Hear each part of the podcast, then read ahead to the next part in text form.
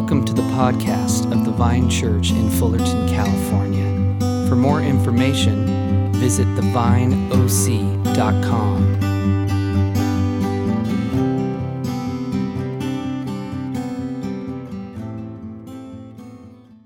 Hey, welcome back, everyone. Again, it's just so great to have you with us, especially if you're new with us. We're going to turn now to look together at God's Word because we believe that through his word that God wants to speak to us, that he wants to encourage us, and, and that he wants to form us. And so we're going to turn to look together at his word. Now, although I'm here leading the service, I'm actually on vacation and study leave until the end of July. So I've invited a friend to bring the message today, my dear friend Ash Meaney. Ash is actually one of the pastors at Vintage Church LA, one of our close sister churches doing just amazing work in LA. Ash uh, planted a church back in the UK some years ago, and then God called him here to Southern California to pastor. And I've actually been wanting him to guest preach for the longest time, but now with this online reality, it's finally possible. And so I know you're going to be so blessed uh, as he shares with us today from God's Word. But with that said, let me pass it over now to Ash. Well, a very, very warm welcome to the Vine Church. So great to have you with us. And one day, in the not too distant future, I hope to be able to be there in person. Great to have you with us today. As we looked at last week in chapter 3 of Colossians, Paul walks us through the process of transformation into Christ likeness. To set our hearts on the things above, on the kingdom of God, putting to death our old self and clothing ourselves with the new as Gare encouraged us, the Holy Spirit's always wooing us and inviting us into deep change and transformation. That transformed people transform the world. And now in chapter 4, as Paul brings this letter to a close, he reminds us of two essential fruits of the transformed life our prayer and our proclamation. Our prayer and our proclamation. So if you have Bibles, I'd love you to open them to Colossians 4, verses 2 to 6, where Paul gives us some very practical instructions.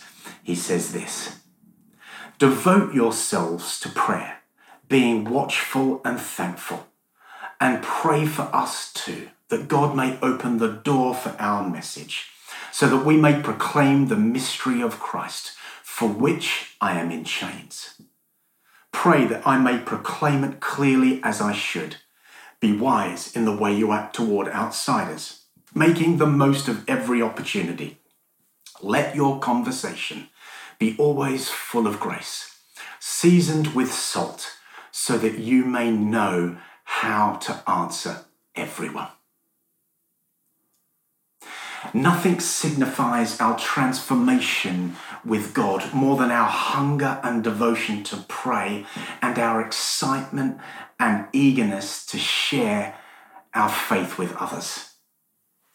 You see, where there's prayer, there's transformation. You can't sit in the presence of God for too long in prayer before you realize you are being transformed. And where there's transformation, there's prayer. One inspires the other. And the result of transformation is the growing desire and excitement to share with others the good news about the one who has transformed us. So, Paul leaves us, leaves us with some really practical instructions on how to pray, knowing that these instructions will be a source of maintaining our transformation and spiritual life in verse 2. He uses four key ingredients devotion, watchfulness, thankfulness, and purpose. Devotion, watchfulness, thankfulness, and purpose. First, devotion. To be devoted to something means to be focused almost exclusively on it. When you're devoted to a cause, a goal, a project, or even a person, they become your focus and purpose. When I first fell in love with Sibs, I devoted all of my time and my energy and effort into that relationship. She became my focus. And all I wanted to do was spend time with her. I looked forward to being with her. I was excited when I was going to be with her. I invested my time, my energy, my plans, and my life was shaped around being with her.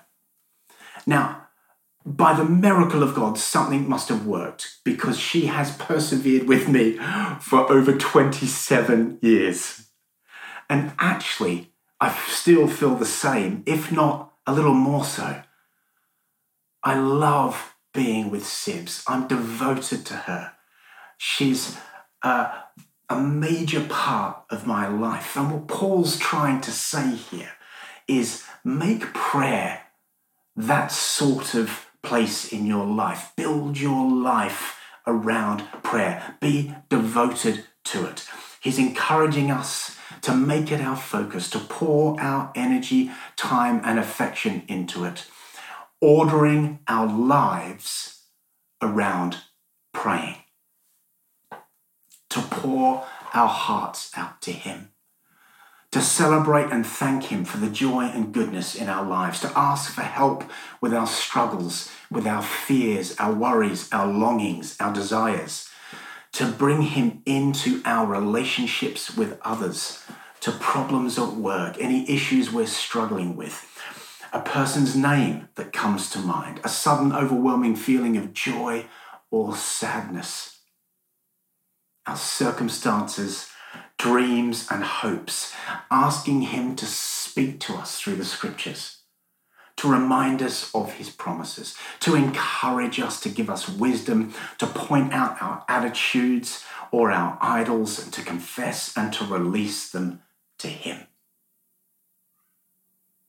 Devotion in prayer means keeping no secrets, holding nothing back.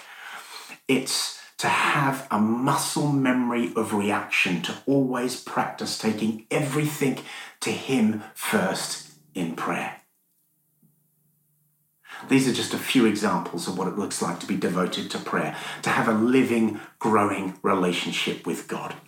And Paul encourages devotion in prayer because he knows that it's our lifeline to God and the source of our transformation and where we find identity, purpose, and security.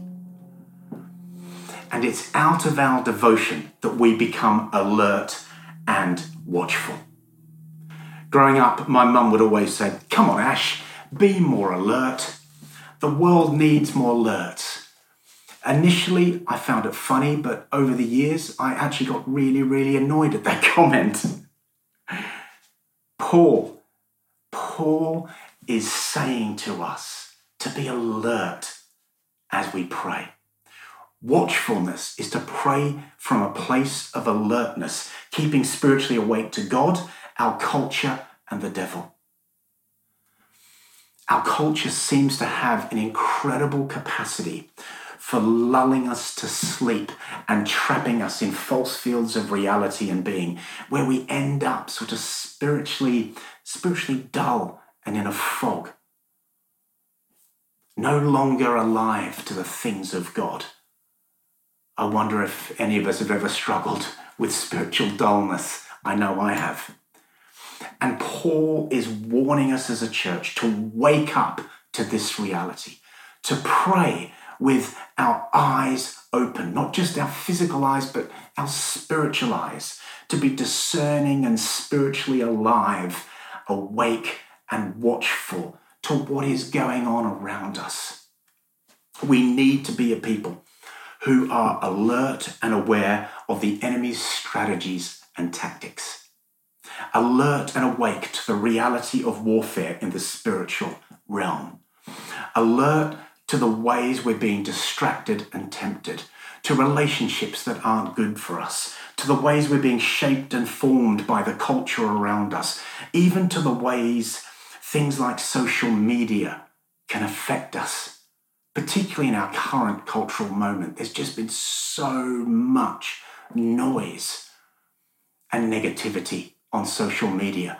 I've realized I need to spend elongated times, just not on social media because of the way it triggers me, shapes me, forms me. Then we're to watch out for what God's up to in the world around us, to be awake of where He's at work and to join in with what He's doing in prayer and to fan it into flame. In our families, our friends, our workplaces, in the headlines, as you look at people, places, and circumstances through the spiritual lens, we are to do so awake to what's happening, to be asking God for insight, to be discerning and watchful. Even when we leave our homes, we do so open to the prompting of the presence of God to pray. I remember uh, years ago being on uh, a train in London on the tube, the underground. And I remember I'd said to myself, I was quite young in faith, and I said, right, today I'm going to be open to the opportunity for God to speak to me. And I got onto a train, I was heading home, I'd been into London, and on the way back, uh, I saw this lady, uh, an elderly lady, get on the tube. She was really physically struggling with, with what looked to be a sort of back pain. And as she sat down, she sat down a few seats along, but in front of me. And I remember the moment of the uh, spark of God's life prompting me, at least I thought, to pray for her. That began the wrestle. You know that wrestle. That moment when you think God is asking you to take a very public risk for Him and you are resisting that risk. And as we went along the uh, tracks, I, I, was thinking, oh Lord, you know, if she gets, if she doesn't get up uh, and leave at this station, I will then take that as a sign that I need to pray for her. Well, I did that for probably 10 stations and we got to the end of the line. And much to my shame, I have to confess, I had such a deep wrestling. I got in such a mess over wrestling as to whether I should pray for her or not, partly because of the people on the train that we got to the end of the line and we got up and she got up and off she went. And I never prayed for her. But that was a moment when I realized I want to take those opportunities to lean in and pray. We're to be awake and watchful to the opportunities God may place in front of us to pray and share the gospel. So we devote ourselves to prayer, we watch, we're awake, and we're open to the prompting of God to pray. And as we do this, it releases a thankful heart. Thankfulness is so much more than having enough food to eat, a warm house to live in, good health, clothes, financial security, because each of these things can be taken from us in a moment. It's so easy to give thanks when things are going well. But when it gets tough or we face difficult circumstances, like so many of us are now with the consequences of COVID, then it gets tougher to be thankful, doesn't it? But what Paul shows us is that thankfulness is a state of being and a way of life, irrespective of the circumstances we might be facing. He's a master at giving thanks in difficult circumstances. And he practiced it over and over and over again while writing this letter from prison. Colossians 1 3. We always thank God when we pray for you chapter 1, verse 12, giving thanks to the Father. Chapter 2, verse 7, overflowing with thankfulness. Paul had been run out of town, beaten, whipped, imprisoned, betrayed by friends, naked, cold, hungry, shipwrecked, and stoned because of his faith. Yet he never stopped giving thanks to God because he knew there was power in thanksgiving. It can break the power of sadness, fear, anger, and anxiety. It can overcome a cynical, hard heart. I have learnt that so many times.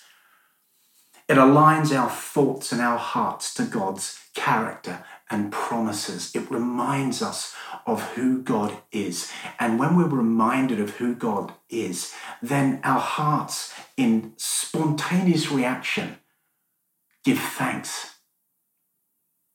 it releases a spirit of praise. It can help us become more peaceful, joyful, and content. It can shatter self pity, push back the darkness. And of course, thankfulness ushers us into the presence of God. And all of this gives us the power of perspective. Thankfulness gives us the power of perspective. A girl once wrote a letter to her mum from college that went like this Dear mum, sorry I haven't written sooner. I broke my arm and my left leg when I jumped from the second floor of my dormitory when we had a fire. We were lucky. A young service station attendant saw the blaze and called the fire department. They were there in minutes. I was in hospital for a few days. Paul, the service station attendant, came to see me every day. And because it was taking so long to get our dormitory fixed, I moved in with him. He's been so nice. I must admit, I'm pregnant. Paul and I plan to get married just as soon as he can get a divorce. I hope things are fine at home. I'm doing fine and will write again when I get the chance. Love your daughter, Susie. P.S. None of the above is true, but I did get a C in sociology and I flunked chemistry. I just wanted to I just wanted you to receive this news in its proper perspective. I pray to the Lord I never receive a letter like that from my daughters. Thanksgiving is one of the best ways to keep perspective and put fire into our praying. Martin Luther King once said, occasionally in life, there are moments of unutterable fulfillment which cannot be completely explained by those symbols called words. Their meanings can only be articulated by the inaudible language of the heart.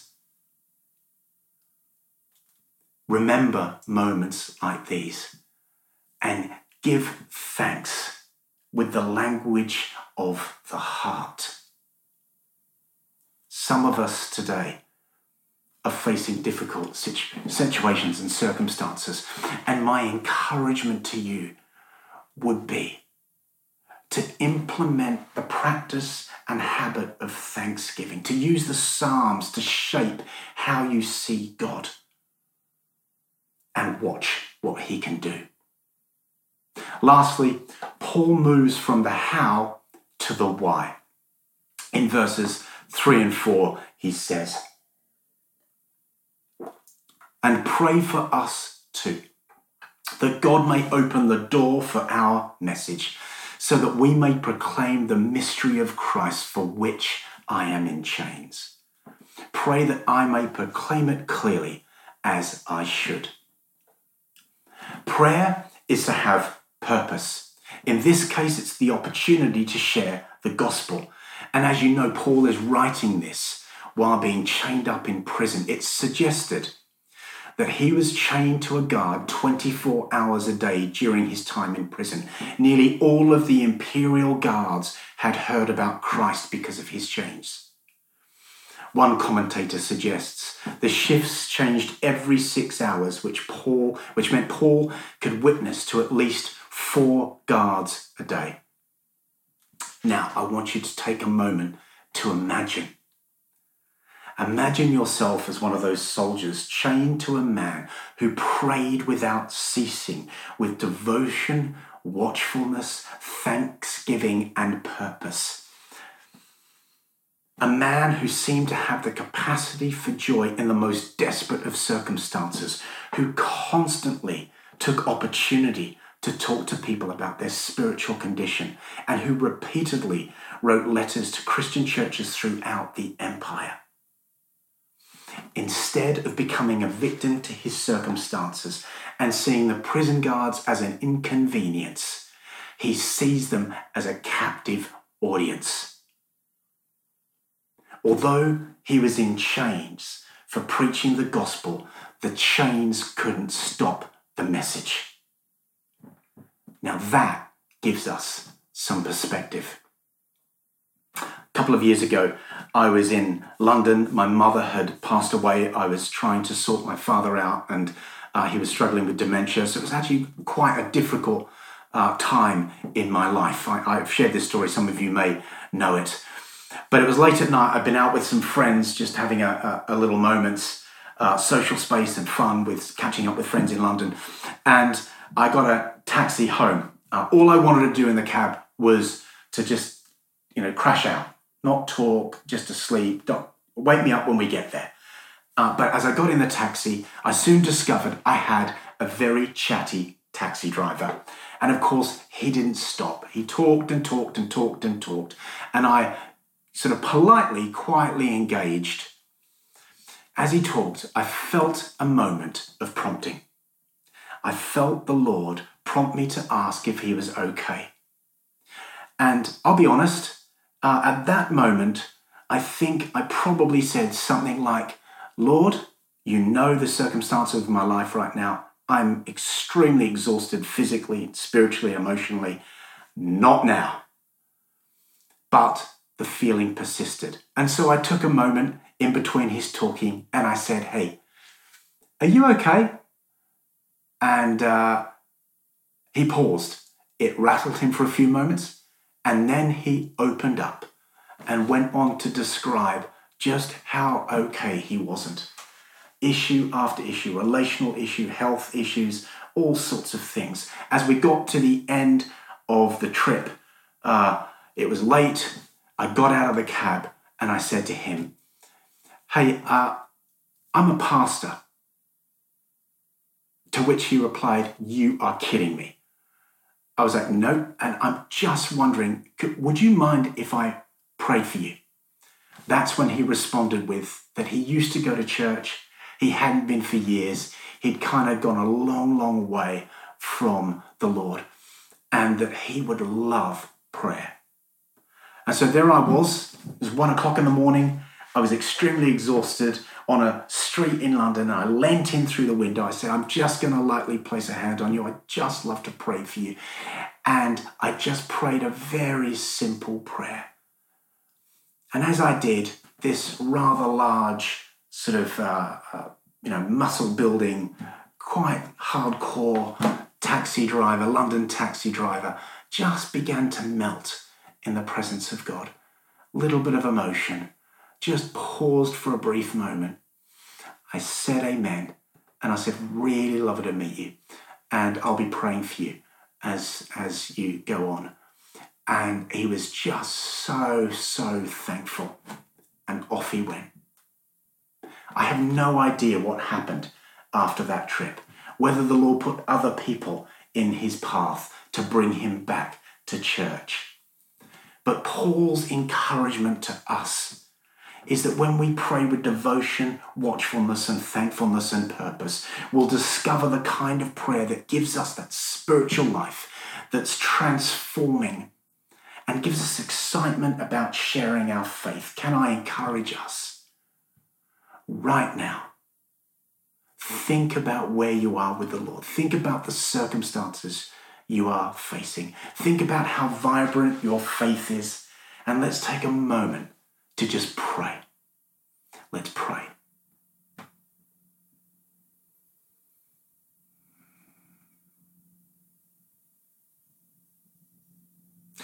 Lord, my prayer for all of us this morning is that we would step into a, a, prayer that is watchful and thankful and full of purpose. That we would ask you, Lord, to fill us with your presence, to cause our hearts to be devoted to you in prayer.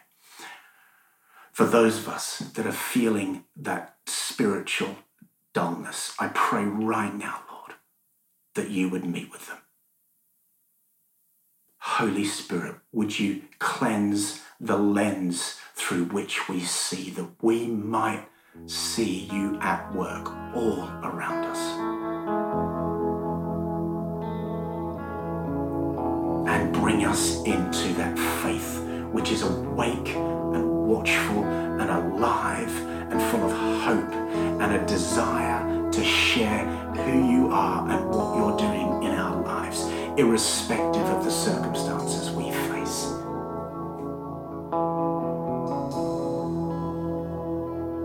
fill us with your presence. Give us stories